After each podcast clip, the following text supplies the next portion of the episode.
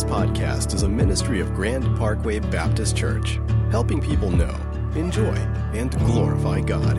For more information about Grand Parkway, visit grandparkway.org. Let's pray together. Father, when we sing simple words like it's your endless love, it is a reminder that you're a God who loves us unconditionally. Uh, and, and sometimes that's hard for us to get our head around because we realize uh, we do things that make us feel alienated and separated from your love. But the love of God never ends. We can get ourselves in a twist where we don't feel it, we don't experience it, and we don't think we deserve it. But the good news of the gospel today is, is that we never deserved it. The Bible tells us in Proverbs that what a man desires is unfailing love. So we come to you to be loved in a way that nobody in this world can love us. And so we're not going to obligate our spouse or our kids or our job to love us and make us feel what only the gospel can make us feel. So we come to you. We think about you today in ways that we don't think about anybody or anything else. There's a reason the Bible says we should love God with all of our heart, soul, mind, and strength. So, Lord, engage all of our faculties today. We pray for this in Jesus' name. And everyone said, Amen. You can have a seat. If you got a Bible, I invite you to take it and open up to John chapter 4. If you're our guest today, we're going through the Gospel of John, and today we're in the last section of John chapter 4. I will start reading in verse 43, and I want to talk to you. Somebody said the other day, they said, Hey, how, how long are you going to talk about John? And I said, I don't talk about John at all. Uh, it's not like 72 sermons on a man named John, because after a while, y'all are like, who's this John guy? Why do I keep talking about him? John was one of the disciples, walked with Jesus. He wrote the Gospel of John under the influence and inspiration of the Holy Spirit. And every time you open the Bible, it makes you think about things in a way you wouldn't by nature think about them. For example, today I want to talk to you about analyzing the nature of your belief in God analyzing the nature of your belief in God. And you'll see what I mean when we get into the text. Let me just start reading. Uh, here's what I want to do. The good news is I only have two points in the sermon today. Shut up, every one of you.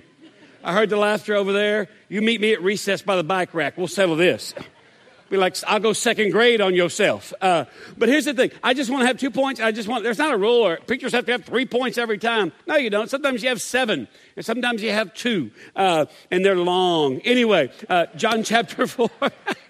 John chapter 4, uh, verse 43. Now, what's happened? Jesus has just finished. He was hanging out with a group of people called the Samaritans. And they were kind of people that were sellouts. They intermarried. They didn't keep the rules. Jews hated Samaritans. Jesus talks to the woman at the well. Remember her? She smells like vodka and bad choices. And, and she gets her life upended by the gospel. And her whole town comes to believe in Jesus. He leaves that and he's getting ready to go back to his hometown. Look at what Jesus says about his hometown. Verse 43. After the two days, he departed from Galilee. For Jesus himself had testified that a prophet has no honor in his own hometown.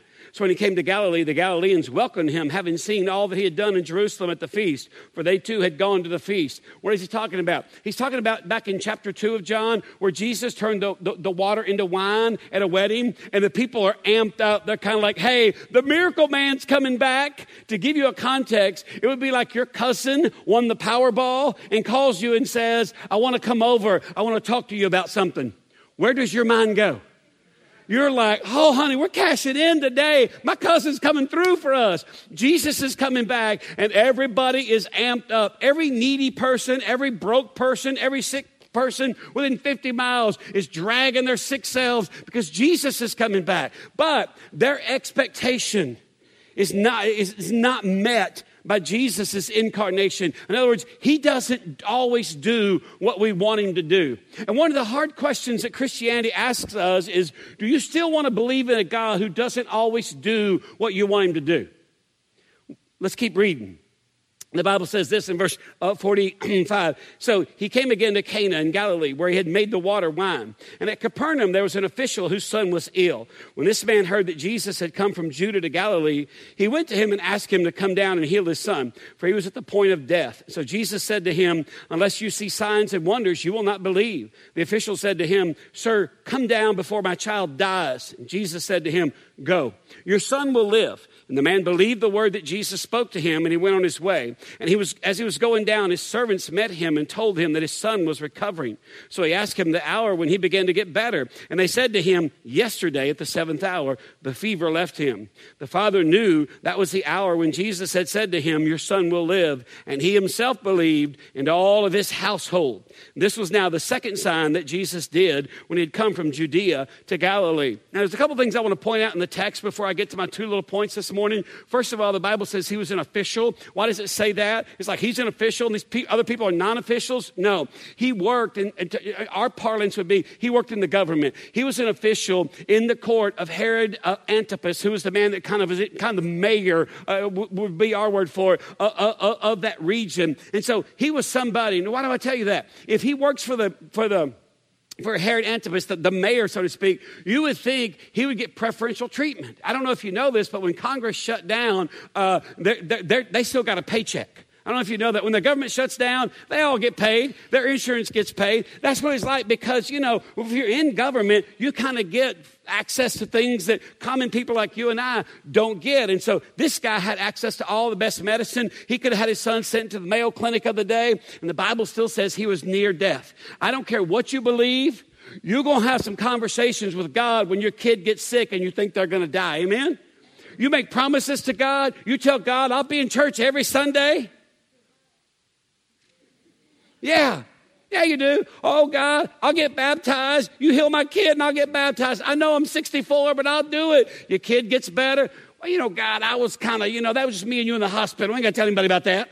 And, and, God's not harsh. He didn't hold it over your head. Hey, remember what you said? So this is what's going on. This guy, he hears Jesus is coming, and all of a sudden, I want to point to one other thing. When Jesus points to the guy and says, Hey, unless you people believe, it's down there in about verse 48. So Jesus said to him, Unless you see signs and wonders, you will not believe. Uh, it, it, starts off singular and it gets into the plural. Jesus said to him, That's singular.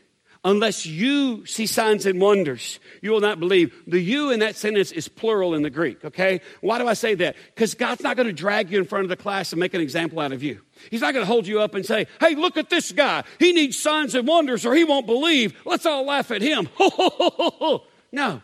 I had a teacher when I was in the fifth grade that did not, oh, excuse me, fourth grade, that for whatever reason did not like me. I was mischievous and full of life, and for some reason, that's a problem. I was ADD before they had the diagnosis, okay? And, and so she would say some of the harshest things to me. Like I would be late, and she would say, Everyone look at Neil. He can't get here on time. And I'd be like, Because my stepmother's hung over. That's why we can't get here on time. Why is that my fault? And I had to go to the office for things like that. So I did not like that woman because she sought every opportunity to single me out. Look at me. God is not a God that looks to embarrass you. He's talking to all these people.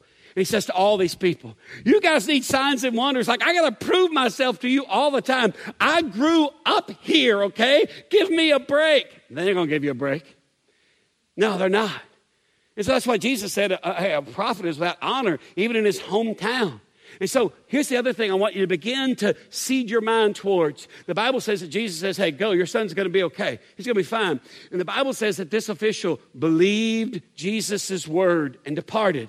And then he's on the way home and he sees some of his servants and he, they said, Hey, how's my son? He go, Hey, actually, the fever broke. He's better. He's going to live. Oh my gosh. When did that happen? Oh, yesterday about the seventh hour. The exact time Jesus said. And then the Bible says this crazy thing. It's already said he believed the word that Jesus spoke. And then it says here, he believed and his entire household. Look at me. Here's the thing I want to lay on you and get you to begin to think about. You can believe all the words of Jesus and never believe in Jesus. You can come to church every Sunday and go, mm, ah, mm, oh, good, ah, mm, ah, ah, ah, and walk out this door and never have a personal, life altering, intimate, consequential relationship with Jesus Christ. And this man could have walked away and said, I believe the word, and died and gone to hell. And all of us can do the same thing. That's why I say to you, I want to talk to you about analyzing the nature of your belief in God. Two points. The first one from the text is simply this What do we take away from this? Talk publicly about Jesus. Talk publicly about Jesus. Look at verse 47. He says, I'll start in verse 46. Um, he says, uh, uh, So he came again to, Cana in Galilee, where he had made water into wine. He has a reputation here. And at Capernaum, there was an official whose son was ill. When this man heard that Jesus had come from Judea to Galilee, How does he hear? Because there's a buzz on the streets. Ask yourself this question today, beloved. How often in your daily dialogue does Jesus come up? And I don't mean just with other Christians, you see, but by publicly, I mean out loud with believers and non believers out in public. And the problem with American Christians is that we talk for reinforcement, not consequence. When we talk for reinforcement, we talk to other moms that believe like we do and, and, and have the same allergies that our kids have so we can get together and hang out and have play dates. And reinforcement is great. You need to be encouraged by other believers. But you also need to talk in the public square. When I say, I mean out in public in just the warp and woof of your life for consequence with people that do not think like you, that have a different worldview, that think that Christianity is for the intellectual weak or whatever, because it's in that environment that Christianity stands out. Because here's one of my concerns Christians complain about, oh, we've been marginalized by the culture. The culture doesn't have the capacity to marginalize us. We've been marginalized because we don't know how to talk. We, I saw it Friday night. My wife and I were invited to this very great event, this, uh, this uh, a dinner for the Republican Party in Fort Bend County, and they said, "Hey, would you say the invocation?" And I said, "Sure, I'd be honored to." And I was like, "Hey, I, I, I just pray and leave." You know, hey, you can bring a guest, and I'm like I bring my wife, so I have somebody to talk to. So I got there, and I'm thinking, I'll pray and sit over here in the back forty. We checked in, and they said, "You're at table number four. And I was like, Great. Maybe that's over here by the door. So when I, no, no, walked in, table 98's at the back of the room. Table four is in the front row. And I was like, awesome. Awesome. Nothing wrong with that. I just don't like being up there because everyone, and then, then the people are seated at my table. Uh, on my left was Reid Ryan, the president of the Astros. I resisted the temptation to say, can you break a brother off some tickets, okay?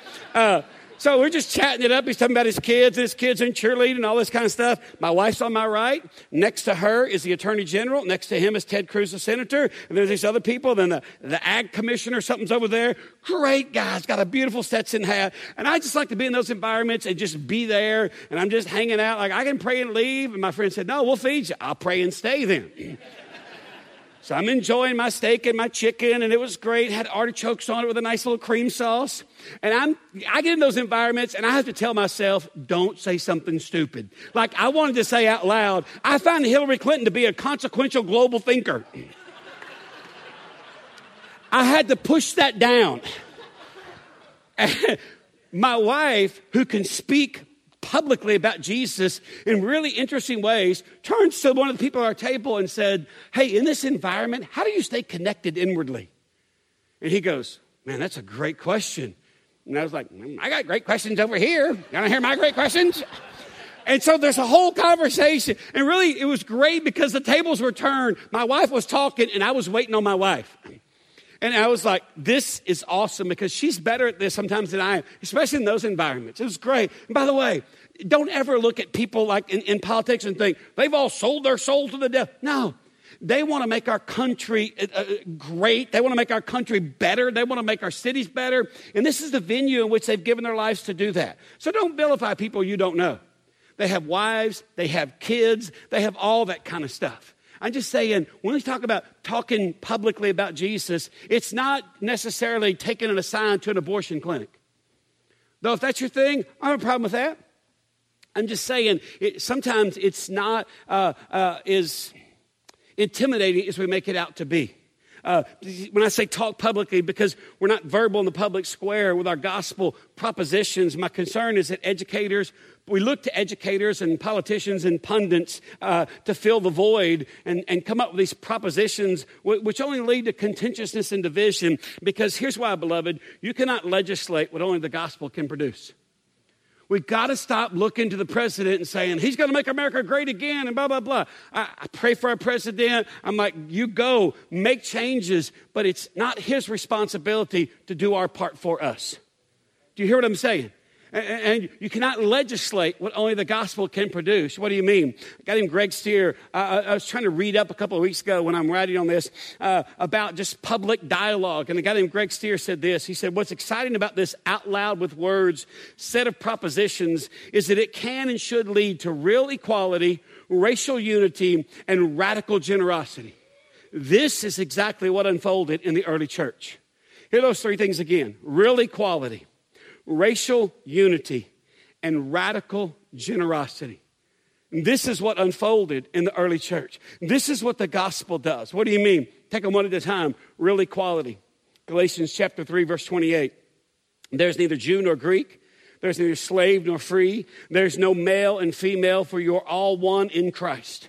How would you like to get a job at a company and they told you that on day one? By the way, we treat everyone the same. You're not better. You're not better. We're not going to accuse you of white privilege. We're not going to play on white guilt. We're not going to say, hey, this is wrong and this is right and this person, this person. Or we're not going to elevate white males and say, hey, if you're a white conservative male, that makes you great. No, no, no. Everyone's one in Christ. Real equality. Second one, racial unity. Ephesians chapter 2, verse 14. For he himself is our peace, who has made us both one and has broken down in his flesh the dividing wall of hostility by abolishing the law of commandments expressed in ordinances that he might create in himself one new man in place of the two so making peace and might reconcile us both to God in one body through the cross, thereby killing the hostility. Only, look at me, beloved, only the gospel kills the hostility that gets fomented and stirred up between races. Killing the hostility. And he came and he preached peace to you who were far off and peace to those who were near. For through him we both have access in one spirit to the Father. The third one, radical generosity. What do I mean? This is 2 Corinthians chapter 8, verses 1 to 5. We want you to know, brothers, about the grace of God that has been given among the churches in Macedonia. For in a severe test of affliction, their abundance of joy and their extreme poverty have overflowed in a wealth of generosity on their part. Hear those phrases again, because they do not go together in our mind. Hear these phrases a severe test of affliction, extreme poverty, abundance of joy and a wealth of generosity. For they gave according to their means, as I can testify, beyond their means, of their own accord, begging us earnestly for the favor of taking part in the relief of the saints. And this, not as we expected, but they gave themselves first to the Lord and then by the will of God to us. This is radical generosity. And before I became the pastor, I used to travel around and preach all over the country. And on occasion, uh, I would have to go to Hawaii and teach the Bible for like a week. I know it was hard, but they would call and say, Can you give us a week of your calendar? And I would say, Let me pray. And I would cover the phone up and say, Lord, if you don't want me to go to Hawaii, make my wife's head explode right now. And it never exploded. So I would say back into the phone, I will be there. Uh, the church in Hawaii, you're preaching, and, and it's just like here. It's not like, oh, it's crazy. Hawaii's part of the United States. I don't know if you know that or not. Uh, and, and, and, so you're sitting there. This is radical generosity. The pastor got up and he said, Now we're going to receive our offering. And their people jumped up and started giving a standing ovation. I thought, Ooh, what, what just happened? And, and, the guy, he said, relax. He said, we believe that the Lord loves a cheerful giver. And so whenever we come to give, our people are excited to give. What kind of crazy people you got up in here? I mean, we had everything from poor people to a man that owned a mountain. I just kept staring at him like, where do you buy a mountain? Because they were like, hey, that mountain right over there, he owns that. I was like, shut up. They're like, no, he does. He has a compound on the top of it. Does he need a personal chaplain? because I'm, I'm available. Radical, here's my point. Look at me. Don't miss the point. The point is that we cannot legislate and we cannot look at our legislators and expect them to do for us what the gospel's already done in us and needs to be manifested in the culture. So when we talk publicly, here's what we do uh, uh, uh, about Jesus. We give, we, we force the culture to get a different set of terms to define Christians. Uh, you say, what do you mean? They, they have to come up with something different besides homophobic, misogynistic, all this kind of stuff that you hear bantered about in the culture. And that happens because we begin to open our mouth and the gospel comes out. And this man has heard enough about Jesus to know that he needs something, that he goes looking for it. And When you want to talk about Jesus in ways that remind and reorient people towards him, not just their needs, but with their very being. Because here's the thing look at me, beloved. You can have all your needs met in this life and lay in bed and have this gnawing sense that something's missing. And that doesn't wash off in the shower. Second thing from the text this morning is just think deeply about how you believe. Think deeply about how you believe. It's verse 48. The Bible says this uh, this man heard that Jesus, in verse 47, had come from Judea to Galilee. He went to him and asked him to come down and heal his son, for he's at the point of death. And so Jesus said to him, Unless you guys see signs and wonders, you will not believe. The official said to him, Sir, come down before my child dies. Jesus said to him, Go, your son will live. And the man believed the word that Jesus spoke to him. Hear that, beloved. The man believed the word that Jesus spoke to him, and he went on his way. I mean, that's awesome, isn't it? There's two types of belief in this passage. Number one, there's what I call intellectual faith or intellectual belief. This is a mere acknowledgement of some fact or event. He believed what Jesus said. He gives mental acknowledgement to that. It's like, great, look at me. If you're a student, let me talk to you for a minute. It's easy when you're younger to believe, when, you, when you're in that building right there, children's building, to believe. You get in the warehouse, you get to be about 16 or 17, and, and, and culture begins to assault your belief. And you begin to think it's not hip or cool or mature to believe the gospel anymore. I would just say to you, you never outgrow the gospel. You, you, you never do. And so this guy gives mental assent and he says, Hey, I, yeah, I, I, believe the words that Jesus has spoken. The Bible talks about this kind of belief in James chapter 2, about verse 19. He says, You believe that God is one. That's great orthodoxy. You believe that God is one. You do well. Even the demons in hell believe that and they shudder.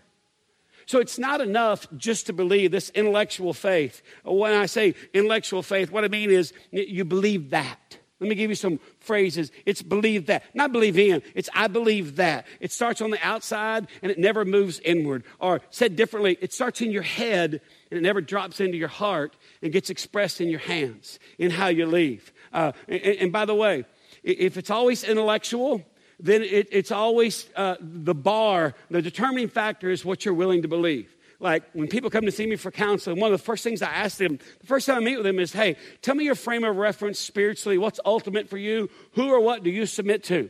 And, and, and a while back, I'm having a conversation with a man, and I said, tell me about you spiritually. What do you believe? Because unapologetically. I come at this from the perspective of the gospel, Christianity, not because I'm a pastor, because I'm a Christian, and I think the Bible is the truth. And he smiled and said, What do you mean when you say that? And I said, if the Bible says it, that's the last and final authority for me. I have to submit to that, or else I live in error, or what the Bible calls sin. They go, well, we might have a problem with that. And I go, mm, I like this already. Not because I want to have an argument. I love honest people. I love because if you're willing to tell the truth about yourself, there's nothing you can't work through. So I said, So tell me. And he said, Well, I mean, I believe in God. I said, Good, good. What else? Well, I mean, I know Jesus died on the cross, and but I just don't believe some of that other stuff. Like what? Well, I mean, like, you know, I don't know, creation. I think the earth is 65 billion years old and fossil records. I said, paging Charles Darwin, go ahead. Actually, I said, You know that Darwin fabricated some of his research with tree moths? And he looked at me and he goes, How do you know that? I said, I know I'm a preacher and we're all stupid and couldn't get real jobs. But I was a manager at Taco Bell once. And I said, keep going. What else do you not believe? I mean, that guy lived in the belly of a whale three days. I don't believe that either. And he listed off all this stuff. And he got to the New Testament. He goes, and I don't believe, I don't believe that virgins have babies. And I was like, ooh, can we drill down on that one?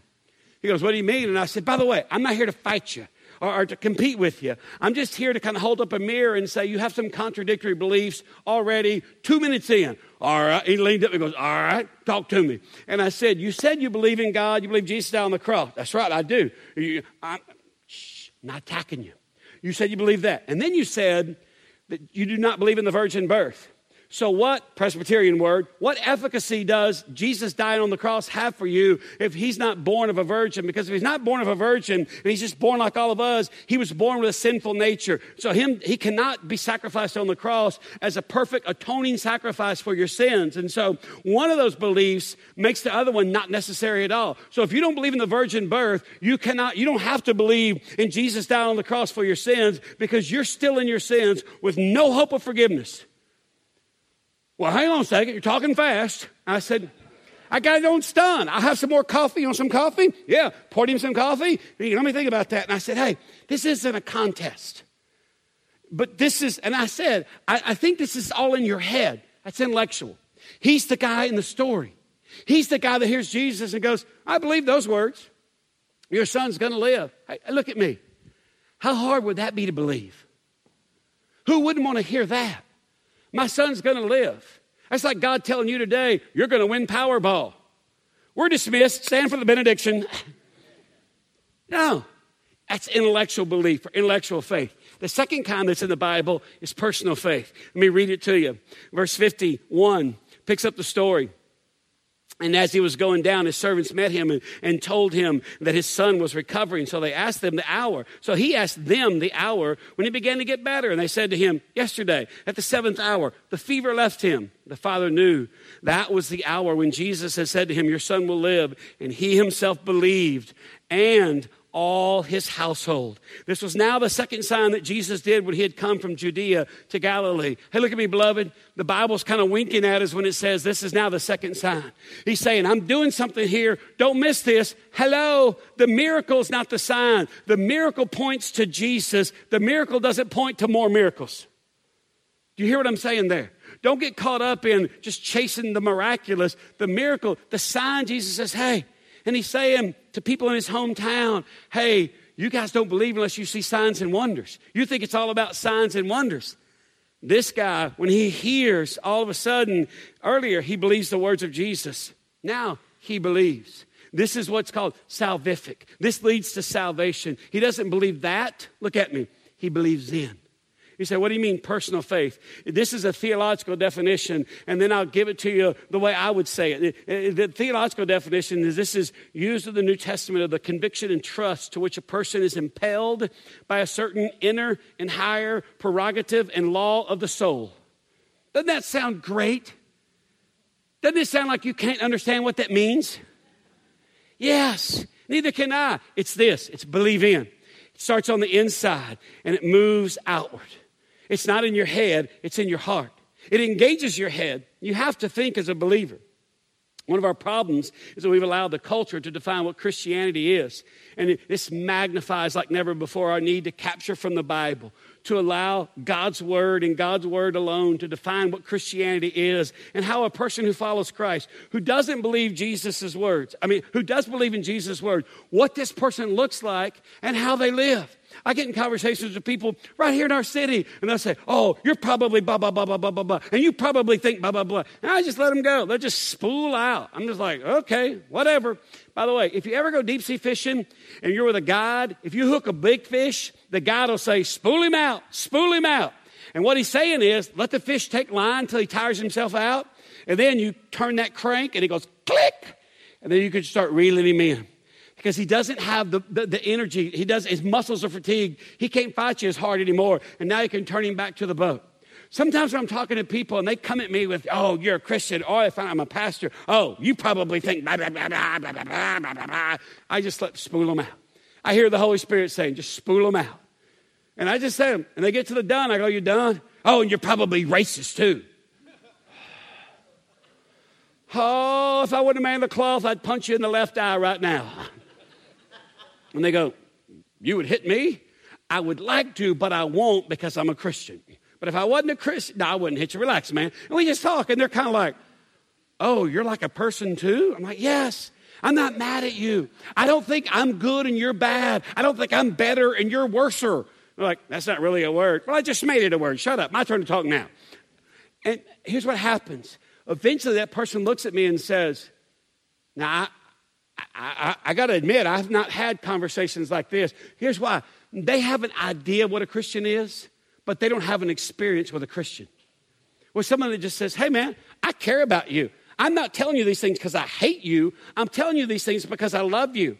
Here's why talking publicly, we, we, we, we force the public to get a new definition for Christian. We got to come back to the Bible. When the Bible describes, it defines, and it also describes. I want to read you a passage where the Bible just kind of describes this is what a Christian is like, and then we'll be done this morning. You still with me? Y'all are like, oh, okay, a lot of thinking. That's okay. This is from Philippians chapter 3, verses 8 to 11. And the Bible says this Indeed, this guy named Paul is writing. He says, Indeed, by the way, this guy hated Christians. He was a very zealous, religious man. He was a Pharisee, and he went around persecuting and killing Christians. He was there when they stoned a guy named Stephen to death in the, in the book of Acts. He did not care. God reveals himself to Paul, radically changes his life. His name was Saul back then. He was so changed, he started going by a different name. He started going by Paul. He writes these words Indeed, I count everything as loss because of the surpassing worth of knowing Christ Jesus my Lord. For his sake, I've suffered the loss of all things, and I count them as rubbish in order that I may gain Christ and be found in him. Not having a righteousness of my own that comes from the law, but that which comes through faith in Christ, the righteousness from God that depends on faith. Let me stop right there. There's two sentences I want to reread because I don't want you to miss this. Let me back up a couple sentences. He says, Not having a righteousness of my own that comes from the law. In other words, I can't keep the rules, a righteousness of my own that comes from the law. I can't read the Bible and then do everything it says. So when people say to me, Hey, I could never live like the Bible talks about, I don't go, Yes, you can. You're a winner. There's a champion in you. No, no, I, I agree with him. You can't. You are so depraved by nature. This is an offense to you. This is the Bible even says, if you don't know God, this is foolishness. And one guy looked at me and goes, I agree with that. I said, yes. And guess what? I used to be the same way. Now I pastor a church here in our city. He's like, shut up. You ain't going there, are you? I said, I can't make you a pastor, but just, just know that. You cannot read the Bible and think for a nanosecond, I got that because that's a righteousness that, that, that, that, comes from you, a righteousness of your own that comes from the law. But hear this but that which comes through faith in Christ. And then he describes this. This is the sentence that's got somebody else's name on it this morning. The righteousness from God that depends on faith. Look at me. The righteousness that comes from God is always going to depend, always going to depend on faith. In other words, you're always going to have questions. You're always going to have doubts. You're always going to have some curiosity. I had a man make an appointment. He had a tragedy in his family, and, and, and we can know what. Look at me. We can know what. You cannot always know why. And he makes an appointment. He goes, I come to see you because I'm sick of churchy answers from Christians that don't know anything and blah, blah, blah. And he is hot. I mean, he is boiling over. There are monosyllabic, hyphenated profanity words coming out of his mouth. And I didn't say, hey, brother, you shouldn't talk like that. I said, hey, man, I get it. This, you can't get your head around this. He goes, That's right. And I want God to explain to me why. And I said, Here's the thing. The Bible says, I ain't preaching at you, but the Bible says in Deuteronomy, the hidden things belong to the Lord, and the things that are revealed, they belong to us.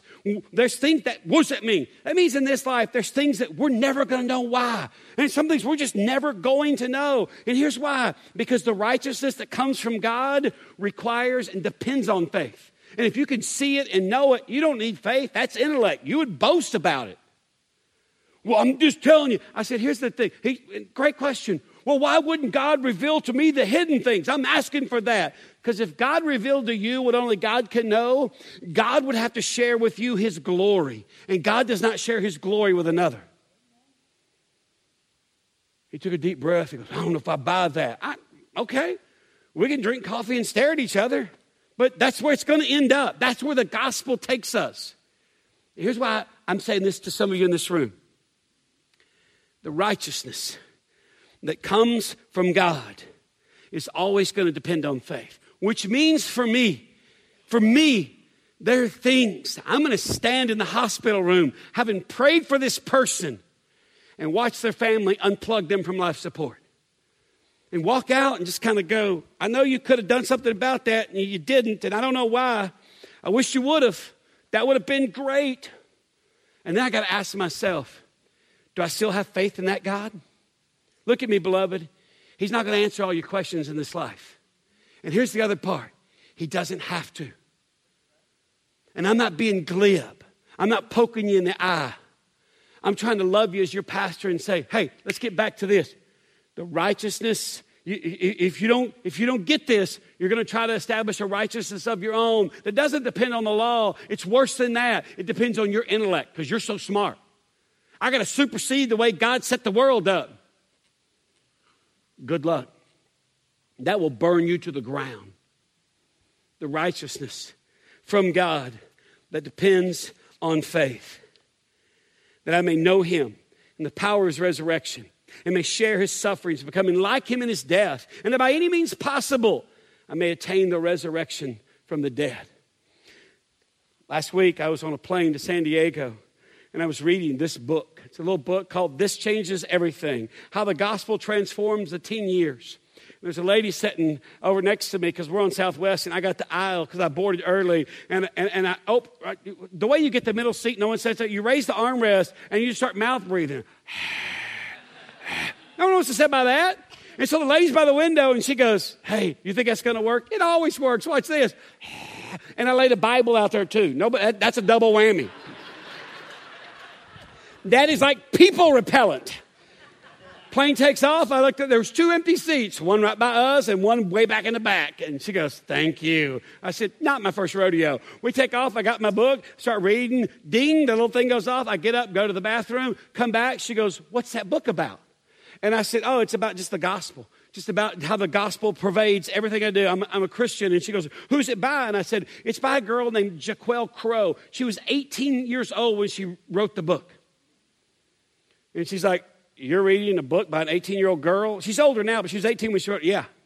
Because we never outgrow the gospel. She said, Don't, didn't you have to go to school to do this? Yes, I have degrees, multiple. And this is so thought provoking for me. In the book, the reason I hold it up is because in the book, she talks about this passage we just read. And she said, hey, there's six things that are true uh, uh, uh, about a Christian. Not a definition, but a description. She says, here they are. First, they treasure Christ. They devalues, a Christian devalues everything else. Look at me. That doesn't mean you hate everything else. That means that you put Christ above cheerleading and popularity and food and sex and money and stuff. And because all that stuff tries to get up here and go, hey, us now. No, it devalues everything. You don't hate it. Hey, look at me. If you have it, don't hate it. That's miserable. But you devalue everything else, puts faith in Christ alone, knows Him, suffers for Him, and becomes like Him. So here's my thought. And so I just, here's what I did on the plane. People ask me, what do you do? I, I, I just try to, I just looked at that list and I just said, you know, God, which one of those I most need to work on? In a nanosecond, he said, that one. So I want you to look at that list. Here's the application of the sermon today. This week, I want you to pick one of those. You just say, you know what? I need to grow in that area. Just pick one and make that your focus this week.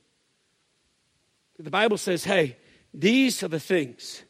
These are, are, the things. This is a description because here's the thing that's not the language that the culture uses to describe us.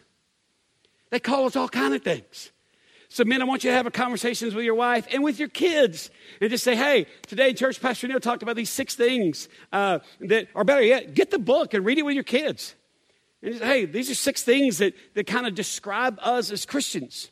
Let's pick one of these that you want to work on, and we can talk about it. And say, because here's what we do: we come along, we talk about our faith in terms of some prayer that I prayed 12 years ago and blah, blah, blah. And, and, ask yourself this Do I find myself reflexively doing these things right here in, in, in the daily warp and woof of my life? Because here's what happens this official lived in this kind of intellectual, I believe in the words of Jesus, and then he sees the power of God. And he and his entire oikos, his household, believed. That's salvific. That's, hey, I don't want to have intellectual faith. I want to know this God. And they did. And this is so important that John writes and says, This is a sign to you. Ask yourself what you take away thinking about this morning as a result of looking at this passage. Let's pray together. If you're our guest, just relax. We like to teach the Bible and then give you some space to think about it. Maybe just to look at those six things and say, where am I on there? Maybe this morning you realized, hey, I just have intellectual faith. I've agreed with things that I've never really experienced my whole life. We would love to help you explore what it means to have a personal relationship with God. The great thing about Jesus is not like the other world religions. He didn't set down a list of rules and say, keep these rules and I'll evaluate you in the end. No, He came and he walked among us. And then God, when Jesus goes back to heaven, God says, Hey, I want to be so present in your life. I want you to have such a warm, intimate, personal relationship with and posture towards me. I'm going to leave my spirit here on the earth. And my spirit, the Holy Spirit, is going to lead you into all truth. That's how much He loves you. You are not on your own today. Let's think about this. Lord, that's our simple, beautiful confession today. We devalue everything else. We don't hate our stuff. We don't hate our life. part of Christianity is learning to enjoy provision and, and, and, and success and a great job and a great living and, and, and, a bountiful retirement and not feel guilty. It's just, we got to submit all that to Jesus. We got to we got to value you above all of that. Because everything in our life wants to exalt itself above the knowledge of God and say, What about me? What about me? And we just say, No. We subject everybody and everything in our life to God and the gospel. So, Holy Spirit, just lead us into these realities. Lord, I pray for the people in this room that have doubts and questions. They're not losing their mind, they're not losing their faith. They're some of the most faithful people in this room because they're thinking about it like, ooh. It's the Holy Spirit. Just even in this moment, just remind them, hey, I, I'm not put off by this. You're the God that took doubting Thomas's hand and said, hey, touch my side. I'm not mad at you, dude. I just am real. I am who I told you I was. Father, our righteousness depends on faith. Let us live with the mystery when necessary. Let us enjoy the obvious when necessary. We pray in Jesus' name. And everyone said, Amen. Amen. If you're our guest, let me say thanks for being here. Let me say, let me state the obvious for you. I'm glad you didn't have seven points today. Uh, hopefully, you had a chance to reach up in that row and pull a guest card. If you fill that out on your way out, if you drop one of these wooden boxes by the doors, uh, uh we're not going to just show up at your house. Uh, we just want you to know that we care about you and we want to know you when you want us to know you, okay? If you have any questions about anything you heard today, myself and some of our elders will be available down front. Uh, let me just make one announcement uh, that today uh, registration has opened up for the women's retreat which is in april. Uh, there's people and there's a check-in spot out there in the lobby. Uh, it is a great opportunity. If you enjoy the warm intimate worship that lindsay facilitates she will be leading worship at our women's retreat. Uh, it takes place a couple hours from here so you're not that far away. You can see them for more information. I just want to say registration is open okay? Stand to your feet. When your God tells you to speak publicly about Him, what He's really saying is, I trust my name in your mouth. I trust you to represent me. Now depart now and do what you've been entrusted to do. In the name of the Father and the Son and the Holy Spirit. Amen. Bless you. Dismissed.